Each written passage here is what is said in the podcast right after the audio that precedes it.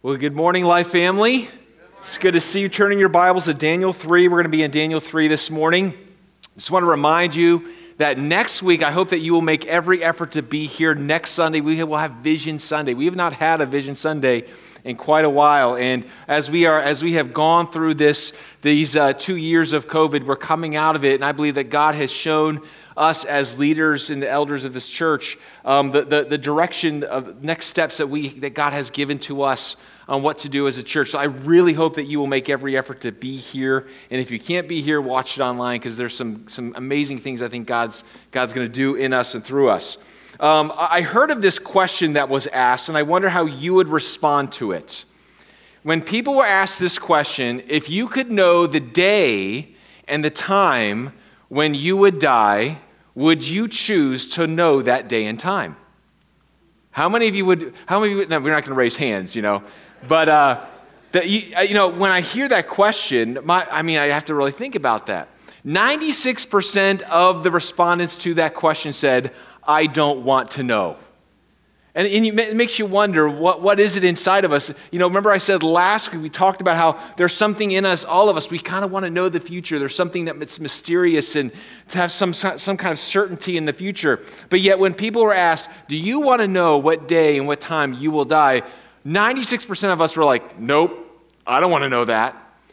Because there's something about knowing the future for certain that we as human beings can't handle. And and I, I talked about this a little bit last week, that, that uh, you know, I'm going to talk a little bit about why God doesn't usually tell us the future. And the major reason for that is we can't handle the future. When, when you think about Nebuchadnezzar, what he heard, he heard about this dream. And, uh, you know, that there's going to be these kingdoms, and, and, and his is the gold kingdom, and then there'd be another kingdom after his, and silver, and then bronze, and then iron. And Nebuchadnezzar takes that, that, that prophecy, and we can see somewhere between chapter two and chapter three, Nebuchadnezzar has this idea that says, um, no, there's not going to be another kingdom after me. There's only going to be my kingdom. There is not going to be a silver kingdom. There is only going to be a gold kingdom. Because here's what happens. When you and I hear the future, there's, we'll have two responses to that. We will either become fearful of that, or we will try to manipulate the, the, the future and try to control the future and say, no, no, no, God, I have a better plan. I have a better option than that. And that's exactly what we see here happen in this passage. There's a number of times when God tells people the future and it never works out well for them. Uh, for example, we see the first time God really tells uh, someone specifically what's going to happen um, when, when uh, Rebekah is pregnant with twins, Isaac and Rebekah, and she has Esau and Jacob in her womb. And, and God tells her that, that the younger will serve the older. Well, we see later on in life, Rebekah manipulates Jacob in the entire Esau uh, situation to get make sure that, that Isaac blesses Jacob. Now, we don't know what would have happened if Rebekah had not intervened. But the point is, Rebekah heard the future and she was consumed with this. So she was trying to manipulate everything. We also see this in when Jesus tells Peter, hey, listen, you're going to deny me three times. And what does Peter say? No, not me, not me, Jesus. Everyone else is going to, you know, you know, desert you, but not me. What happens? The first time the Romans show, show up, he pulls out a sword. Yeah, I'll show you, Jesus. I'm not going to desert you. And he's just like, put the sword away. This is not about a sword. This is not about a time for war and fighting. But what ends up happening? He ends up denying Jesus three times. Well, Nebuchadnezzar is no different than those other two illustrations. He heard that his kingdom would have an end, and he had to think about that. And his ego and his his his uh, desires inside of him said, um, there's not going to be a kingdom that comes after me. There's not going to be a kingdom of God that will never have an end. My kingdom will have no end. And so what does he do? He decides that he's going to change the future. He decides that he's going to have a kingdom that never ends. He wants Babylon to have the power and the glory and the authority and the majesty that belongs to God alone. And so what we see here is the same thing that's inside, not just, this isn't a Nebuchadnezzar problem. This is a human being problem. This goes all the way back to the Garden of Eden when, when Satan told Adam and Eve, you can be like God. And it's from that moment, that temptation of you can be like God, that there's been something in the spirit and in the heart of mankind that says, we want to take the place of God. And what happens is, people, we try to do that individually, but when people do that on a, on a corporate or national level, that's when dangerous things happen. And what Nebuchadnezzar is going to do is he's going to say, we want everyone to be a part of this kingdom that will, and in order to do that, I've got to manipulate and control everyone and everything. Now, remember, I'm going to go all the way back to Daniel chapter one. Remember Daniel chapter one? It talked about how Nebuchadnezzar and the Babylonians, they took the articles in the temple and they took them with them. And the whole point of that was to show that they want to take that which is sacred and that which is absolute in value and make it of relative value. Well, what we see is once, once Babylon and once the world systems tears down what is absolute, that is the authority of God, the worship of God, what they will do is they will say, well, no, it's all relative. We can worship whoever you want. But eventually, in that void of the absolute, the, the, the world, what Babylon wants to do is make what is relative absolute.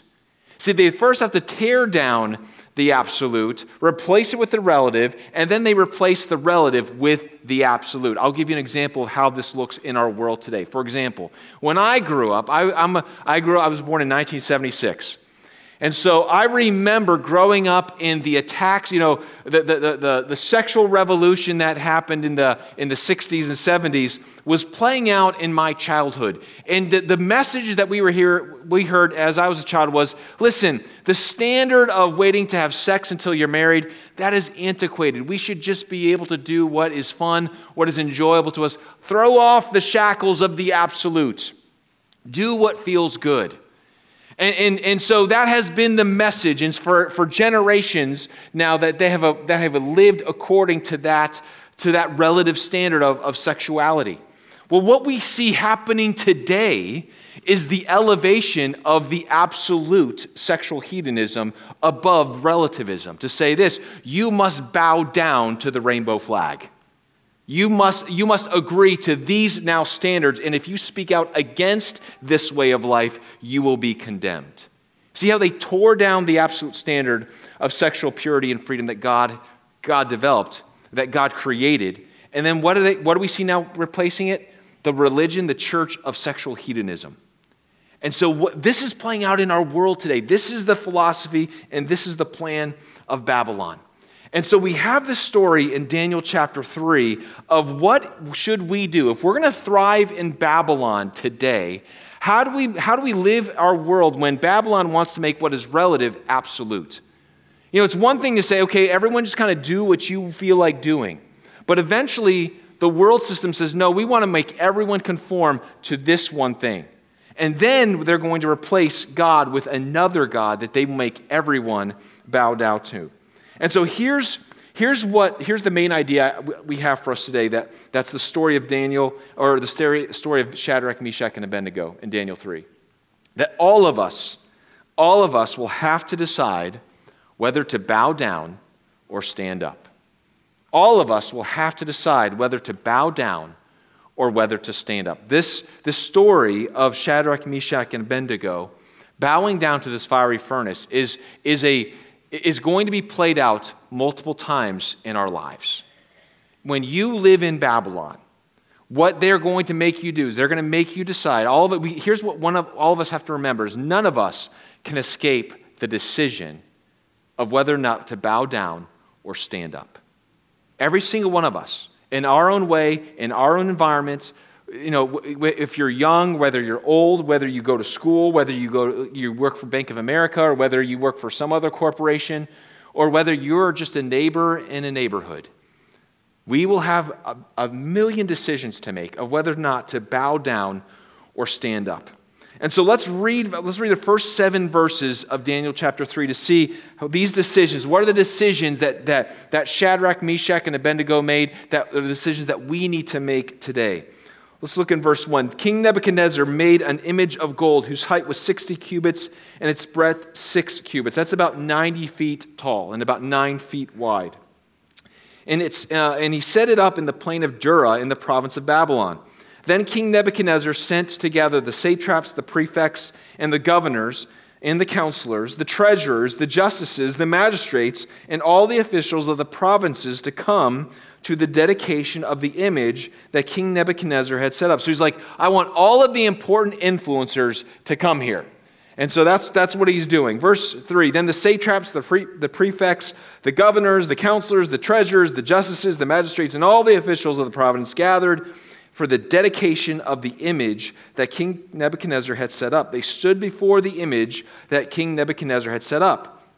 The herald proclaimed out loud, "You are commanded, O peoples, nations, and languages, that when you hear the sound of the horn, the pipe, the lyre, trigon, harp, bagpipe, and every kind of music, you are to fall down and worship the gold image that King Nebuchadnezzar has set up. And whoever does not fall down in worship shall immediately be cast into a burning, fiery furnace. Therefore, as soon as all of the people heard the sound of the horn, the pipe, the lyre, trigon, harp, bagpipe, and every kind of music, all of the peoples, nations, and languages fell down and worshiped the golden image that King Nebuchadnezzar had set up."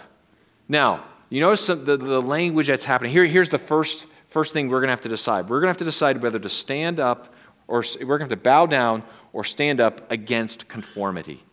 We're going to have to decide whether to bow down or stand up against conformity. I, many times it says in here, Nebuchadnezzar had set up, Nebuchadnezzar had set up, Nebuchadnezzar had set up. He is setting up not just an image, he is setting up a system. He is setting up a way of life. He is setting up a, a, a pathway. Uh, he's setting up a culture to belong to. This idea of being set up. He is not just setting up an image. He is setting up a place to say, listen, all of you must conform to this way of life and worship. And so there, the, here's something that we have to understand. Nebuchadnezzar had a plan. This wasn't something that was haphazard. This was not something that he just thought of on a whim. These were not just ideas that he just put together, you know, last week. This is something he had planned out. And here's something I want you to understand, and I think we've mentioned it from the pulpit here many times as we study the book of Daniel. Babylon has a plan to conform you. Babylon, listen to me, young people, young people, if you're younger than twenty years old in this room, listen to me. Babylon, the world system, has a plan to conform your minds, your hearts, your will into the image that they want you to live and conform to. You've got to be aware of that. Parents, you've got to make your children aware of that. And what is, what is Nebuchadnezzar's plan? Here's the four, here's the fourfold plan he has. Number one, create something beautiful and, pre- and impressive. Create something beautiful and, and impressive that you're like, wow. I mean, that is so amazing. That's so beautiful. Why wouldn't we fall down and worship that? The second thing is influence the influencers. Make sure the leaders, the people that have influence, the people that have authority, the people that are something in the world, that they are the ones who will bow down so that they make everyone else feel below them to that, hey, if I don't bow down, then I'm outside of the norm. And so influence the influencers. Number three, use the, use music and the arts to dull the senses. Use music and arts to dull the senses. Listen to me. So there has been more damage done to the biblical worldview of not just non-believers, but within the walls of the church. There's been more damage done to the biblical worldview of Christians done by the, mu- the music and the movies and the shows that we watch than anything else. We, have, we, we will intake messages from the world and we will allow them into our hearts and say, well, maybe that's not so bad. And, and so what Nebuchadnezzar's doing, what's he doing? I want you to play this beautiful music so that it just feels right. It feels right to bow down when you hear this music. Well, you've got to be extra vigilant. And again, I know I'm, I'm, I've, I've addressed the young people, but listen, when you are young, you do not yet have the convictions that older people have. You are still moldable clay. And so you, and all of us need to do this, is we all have to have standards of the music we listen to. Is it music that honors and glorifies God? Or is the music that we are ingesting, it's just, I, you know, I just like the beat. I just like the music. I just like, you know, yes, but what is the message that's coming through? It's teaching you to bow down to another image besides God. And we've got to be vigilant. So create something beautiful and impressive. Influence the influencers. Use music and the arts to dull the senses of our convictions. And then number four, make the cost of rejection high. Make the cost of rejection high. I mean, they're like, hey, we want you to come to this. Hey, we've got this great event. All, everyone come. We've got this wonderful dedication to this statue. And, and all these important, wealthy people are like, oh, this is great. We've been invited by the king. And, and so you come to this beautiful event, black tie. We've got our nice gold invitations. You can let me into the party for the dedication of this statue. We're so glad that you're all in the room. We just want you to know, if you don't bow down when the music plays, we kill you. But enjoy yourself today. We've got some hors d'oeuvres over here. We've got some wine over here. This is going to be a wonderful time, but you will die if you don't do what we say. You see what they're doing? It just, it just they're putting, they're pushing, they're conforming you into something to make it feel like, if I don't go along with this, I'm going to stand out. It's going to be costly. And, and, and there might not, we might not have this kind of cost in our in our world today, in our nation today. It is in our world today, but not in our nation today. But there's there's a soft kind of totalitarianism that's that's creeping into our to our world and to our country. And so what we've got to do is understand that this is the plan that Babylon has for us and for our children. And what we, we have to do is we then have to say, well, what's the plan that we're going to have to make sure that their plan doesn't overtake the hearts and minds of us? And, and I think this is really important. And when I think about how we do this, I think the first thing we've got to do is we've got to be make sure that we don't just say not that to our kids. You know, sometimes there's a reactionary thing that we do. And, and I think about Shadrach, Meshach, and Abednego, like what was it inside of them that was able to say, I'm not conforming to that. I can see what's going on here. I see the game that they're trying to make me play. I'm not playing that game. What was it inside of them? I, I think that it wasn't just not that, but it was a this, not that. I think as, as parents, and I know I used to do this a lot, and I have to be very careful not to do this with my kids, is if we, all we do is point out all, all the bad things that are in the world, I mean, that's a good thing. But, you know, it, we've got to be vigilant. We don't just say, well, I never talk to my kids about the music and the movies and, and the world and, and the systems and, and the, the plan that Babylon has for their hearts and their minds. It's one thing to not talk about it, but I think sometimes what Christian parents can do is we can turn into, I'm going to isolate them and just say, that's bad, that's bad, that's bad, that's bad. And one of the things that we've got to do, especially as the church and as parents and as grandparents and as influencers of the next generation, is to say this, not that. Show them something more beautiful. Show them something that's even more good. Show them something that is that that is so satisfying to them. And I think about we've got to be we've got to point out the that, like not that, but we've also got to provide opportunities for the this, not that. You know, I, I, I can look back at my life as a parent, and I've, I'm towards the tail end. I know I'll always be a parent, but I'm tail end of my kids living in my home full time. And as I look back, there's a lot of evaluation that Liz and I are doing with our parenting. And there's some there's some things I can honestly say, man, I wish that we had done better in this area. Uh, but the one thing I know that we did is we, we gave them some opportunities of the this, not that. And one of the best things we did is we took our kids every single summer to Lake Ann camp up in Michigan. And I'll tell you what, that was one of the best decisions we ever made, because it was a camp that was like, it was like Jesus Disney World, man. and, and my kids, they, Lake Ann camp was the highlight of their year, not just the summer, their year. I remember one year we said, hey, we, you know, would you rather, you know, Lake Ann camp is expensive. Would you rather go to Disney World or would you rather go to Lake Ann camp? They're like, are you kidding me? Lake Ann. We're not going to Disney World. It was such a highlight for them every single year to deepen their relationship with Jesus, to be in a camp where there's hundreds of young people and to make Jesus like this, this amazing experience to, to learn about him and grow, and, and the friends that they have for their life, I, they met at this camp. And I just think back, like, that was one of those moments I, we gave our kids a this, not that moment. And we've got to do that. We've got to show them that, hey, this is to, to belong to something. I think one of the best things that we can do to fight against the conformity is, the, is to give each other community. Community is the antidote to conformity. To realize, no, we still belong to another group.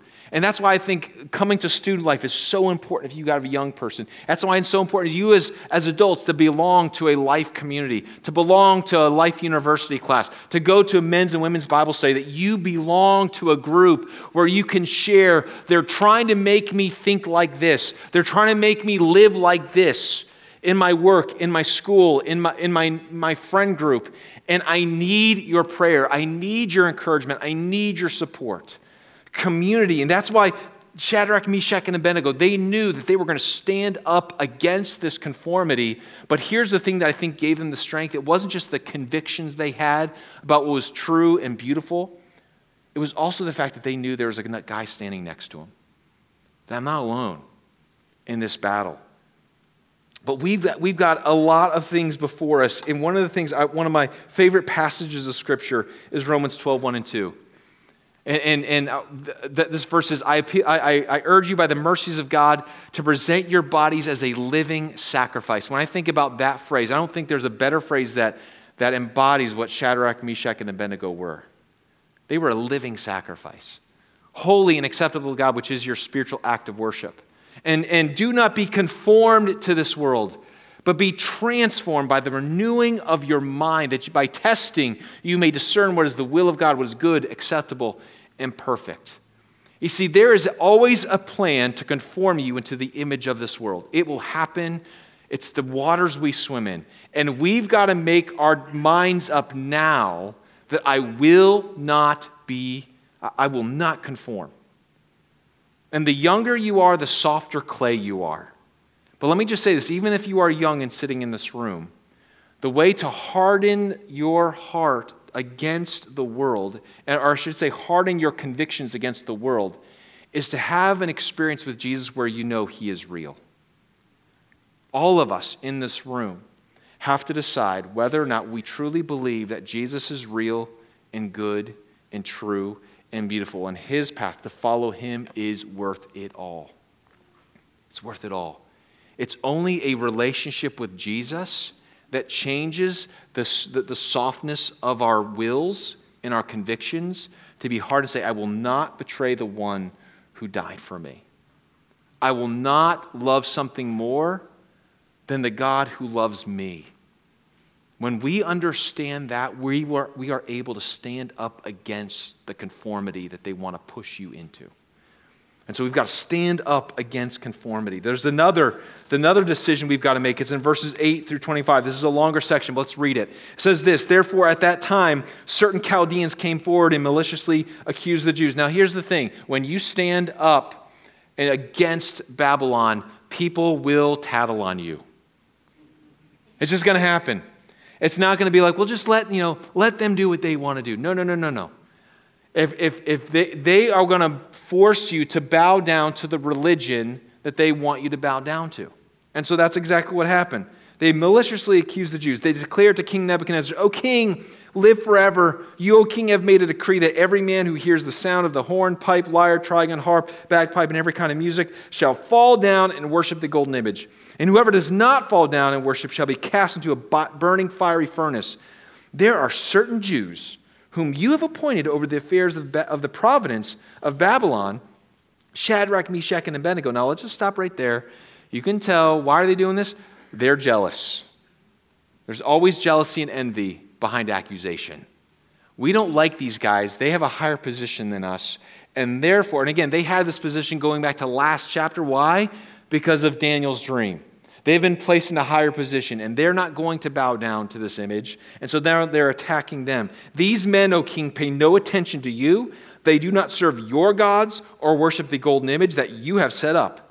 Then Nebuchadnezzar, in furious rage, commanded that Shadrach, Meshach, and Abednego be brought. So they brought these men before the king.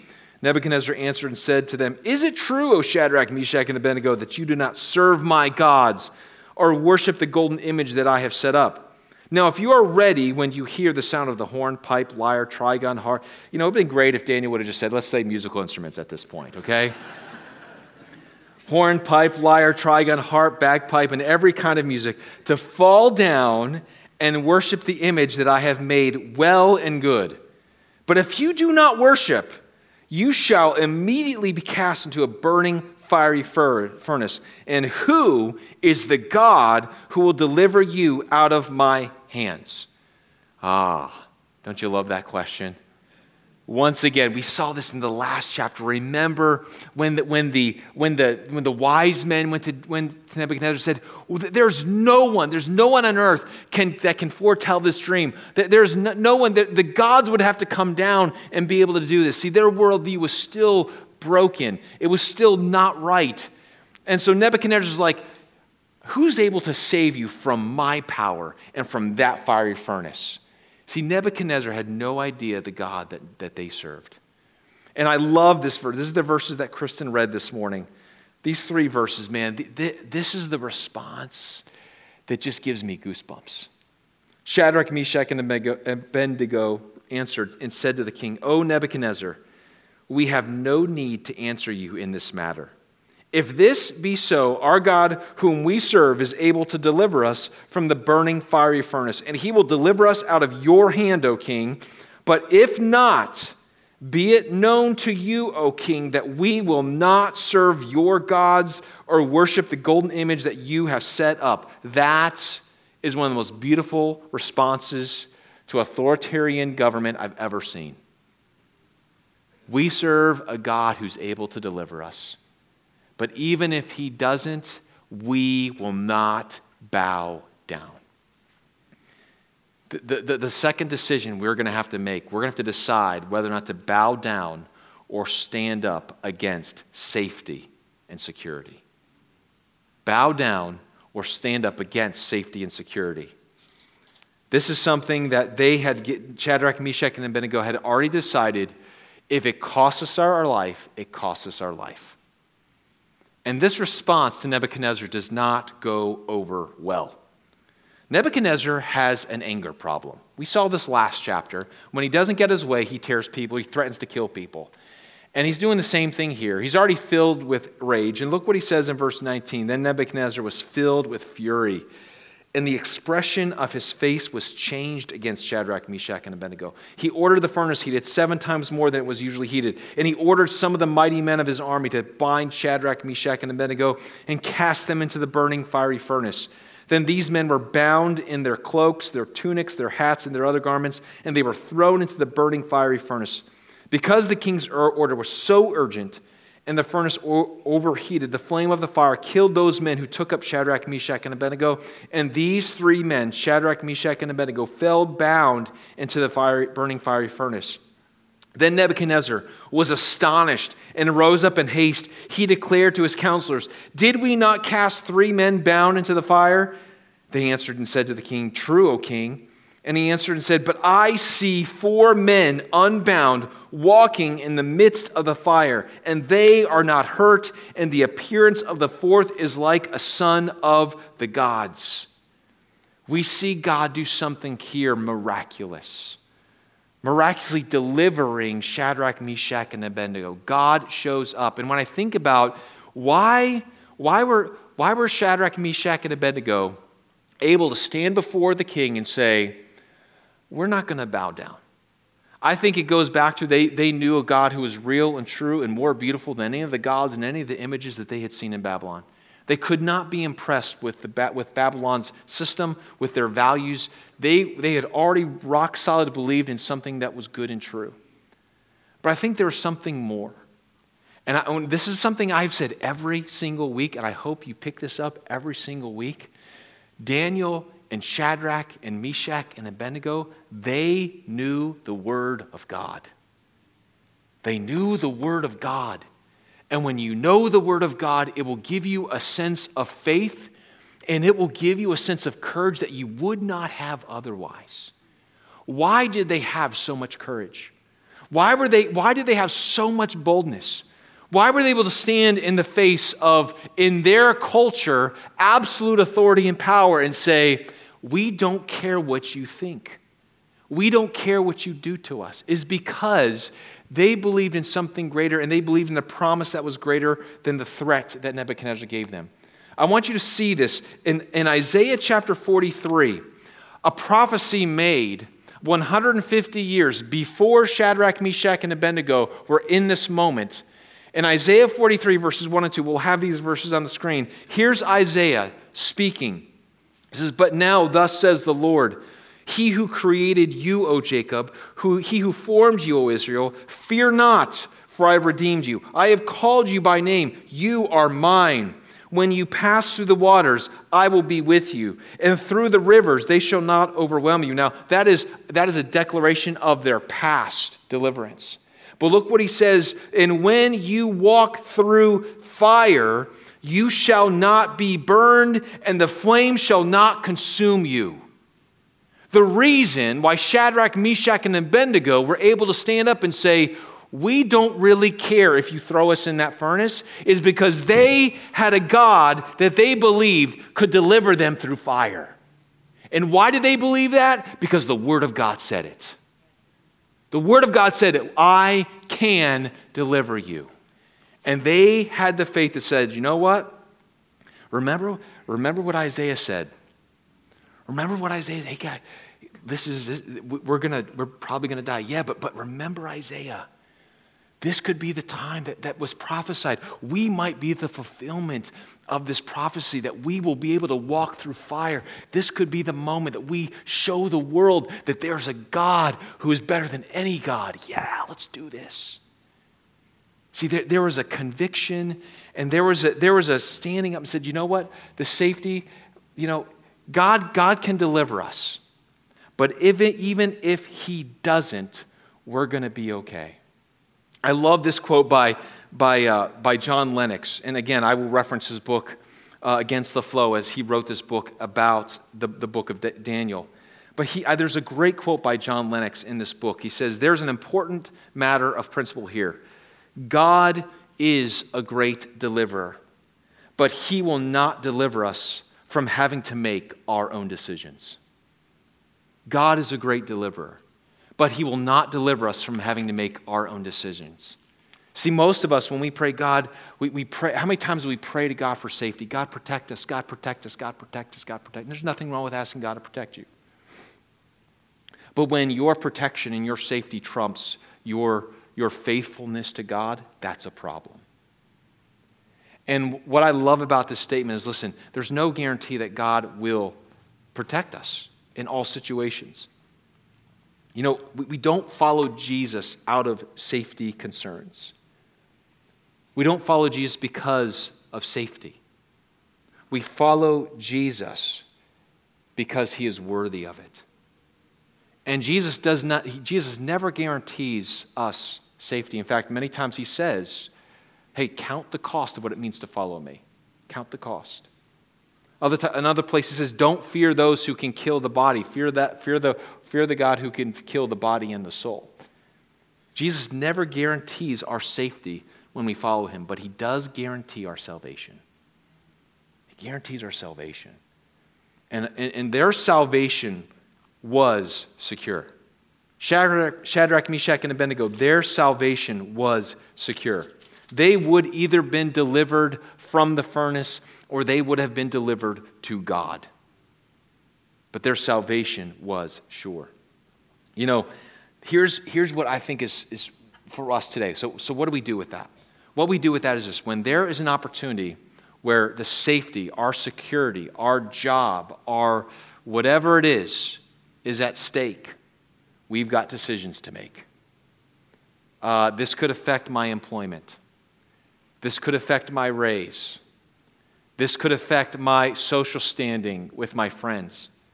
This could affect, you know, what school I go into.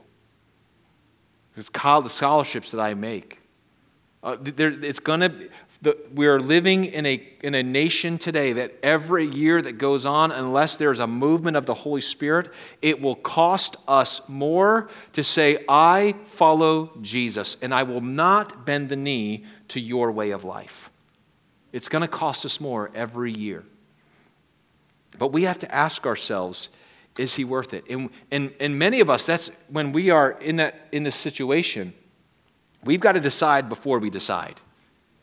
See, all of us, we when, we got to make that decision before we're put in that situation. And, and John Lennox tells this story that um, uh, in his book, how he went to Russia right after the Iron Curtain fell and communism fell, and he went to Eastern European countries and to Russia and to talk to some of the church leaders there that had been through the persecution, had been through the gulags, had been through so much torment. And, and as he's hearing these stories, The, the the one pastor, he was he was sharing his story of how he stood up against the Russian authorities and, and maintained his testimony in this Russian gulag. He could tell that John Lennox's mind was starting to churn. What would I have done? See, these these stories right here, what, what they are what they are written for is for us to ask the question, I wonder what I would have done.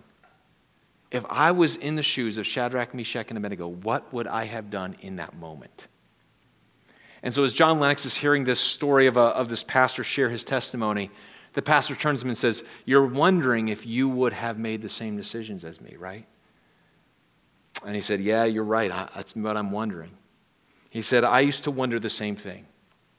And what I will tell you is God will give you the strength and the wisdom and the power in the very moment you need it, and not before that time and not after it. We serve a God. If you're wondering, man, how would I handle it? Listen, God will give you the strength. God will give you the confidence. God will give you the boldness in the moment when we, we say, all right, God, I'm trusting you. I'm trusting you to show up. Help me to say the things I don't know what to say.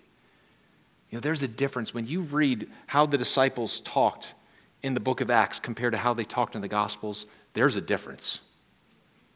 There's a difference between how Peter spoke but in Acts and how he spoke in the Gospels. And the only difference is the Holy Spirit. And when the Holy Spirit has control of your life, this is something you don't need to worry about. It's also something that we need to remember that, that here's, here's the most beautiful part about this entire story. When we read this, it should make us think about this one thing, that Jesus chose the fire. Jesus chose death for us. He is the one who ultimately stood against the, the system of the world and said, I am here not to bow down. I'm here not just to stand up against the world system, but to overcome the world system, and I will do it with my life. Jesus chose the fire for you, knowing that, that he would not be delivered from the fury Of, of, of the kings of men. And he did that because he loves you. And so when we have the opportunity to choose the fire above safety, we can choose the fire. We can choose to stand up against safety because Jesus is worth it and because he what he did for us. But there's a final decision we've got to make. And it's in verses twenty-six through thirty. Let's read the final section here. Then Nebuchadnezzar came near to the door of the burning fiery furnace, and he declared, Shadrach, Meshach, and Abednego, servants of the Most High God, come out and come here. Then Shadrach, Meshach, and Abednego came out from the fire, and the satraps and prefects, governors, and king's counselors gathered together and saw that the fire had not had any power over the bodies of those men. Now, I want you to do something. Circle or underline, underline that word power. Circle and underline that word power. Their ha- their ha- the hair on their heads was not singed. Their cloaks were not harmed. There was no smell of fire that had come upon them. See, this was a supernatural event. This is not like, man, it's really hot. Let's just kind of hold on. It was kind of like, man, it's kind of cool in this fire. There was no effect of the fire on them. They didn't even smell of fire. It wasn't like, woo, it singed our hair a little bit, but we made it. No, this was a supernatural God presence with them. Then Nebuchadnezzar, verse twenty-eight, answered and said, Blessed be the God of Shadrach, Meshach, and Abednego, who sent his angel and delivered his servants who trusted in him and set aside the king's command and yielded up their bodies rather than serve and worship any god except their own God. See, when we stand up for God, the world will take notice. And they, they will respect you more than if you bow down. In verse twenty-nine, therefore I make a decree, any people, nation, or language that speaks anything against the God of Shadrach, Meshach, and Abednego shall be torn limb from limb, and houses laid in ruins, for there is no other God who is able to rescue in this way. Then the king promoted Shadrach, Meshach, and Abednego in the province of Babylon. The third decision we've got to make is we've got to decide to bow down or stand up against authority. Bow down or stand up against authority. There's two things that are here in this passage that we need to understand. That word power. It said they saw that the fire had no power over them. Now that word power, when we hear power, there's two ways that we can take the word power. The first is the, this idea of strength or this idea of ability, that, that I don't have the power to overcome this force against me. And that's one way of using the word power. The other word that we use the word power is the idea of authority, that I have the power to make a decision. I have the power to to make to, to make uh, you know requirements of things, all right? Now, what's interesting about this word is that instead of using the word power as in the fire had no ability or force to consume their bodies, the idea was that this fire had no authority over them. It's the word authority. It's the word rule. It's the word that is used that's used to describe a king and their rule over subjects. And so what he is, what God is saying is, listen, there's only one God. And this, this story is to make you feel like, listen, that there's only one ultimate authority. And what I love about this authority is that this is authority that, that, is, that is above every earthly authority. But what else I, what else I love about this story is that it is an authority that is not distant, but it is close. When Nebuchadnezzar were thrown into the furnace, who showed up with them? Now, now Nebuchadnezzar calls it an angel. We don't necessarily know for certain who it is. Some people might think, think it's Michael the archangel. I believe it was, I think it was a pre-incarnate Uh, incarnation of Jesus. I think I think the Son of God came down and said, I'm here with you. You're not alone.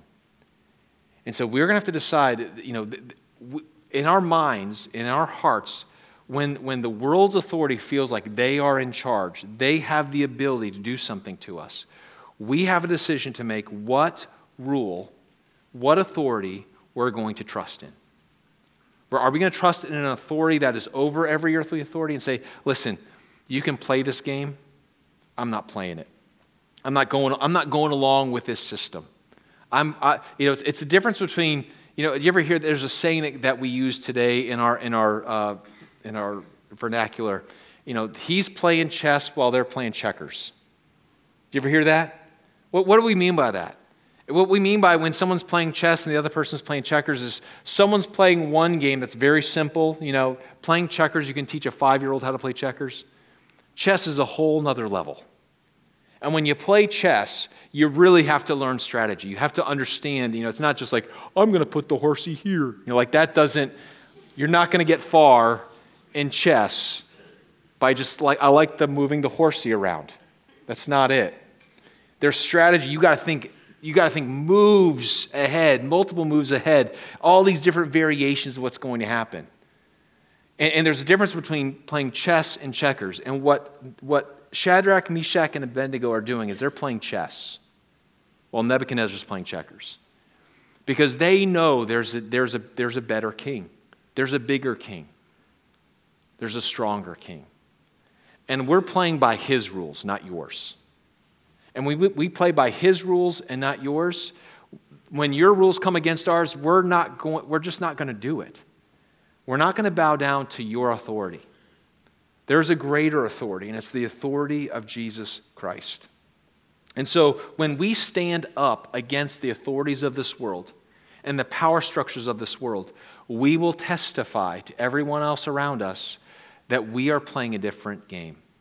We live in a different kingdom. We serve a different king. And when we do that, what we hope is that helps people ask questions. How, how did you do that? How are you able to stand up against it? Because in that, that will give you the opportunity to share with people the beauty, the wonder, and the truth of Jesus. A couple of questions and then we're done. Number one, I've said this, this morning is all about decisions. The decisions that we have to make. And the first question I have for you is, what decisions have you made so far? As you look back on your life up until this point, have there been decisions where you have bowed down? I'm going to blend in. I'm not going to stand up or stand out for, for God. What are the decisions you've made so far in your life, in your work environment? What are the decisions you've made so far in your family? What are the decisions you've made so far in your school? What are the decisions you've made? And, and before we can move on, let's just take inventory of where we are today to say, what have, have I bowed down to that image, to that system? Have I conformed too much? Have I cared more about my safety and security than the glory of Jesus? And the second question I have for is this: which decision for you is the hardest? When we think about conformity, I just want to blend in. I don't want to, you know, I don't want anyone to, to think that I'm weird or anything like that. I just, I just don't want to stand out. Or it might be safety. Man, I, I don't know if God's going to take care. I could lose my job if I don't go along with this plan. If I don't, if, if I say something, I could lose my job. How much are we trusting God for our safety? Or is it authority? Man, I just, I care more about what they think than what God thinks. They're the ones that are, they're the ones calling the shots, and they're the ones who I'm going to listen to. Which for you is the hardest in this moment?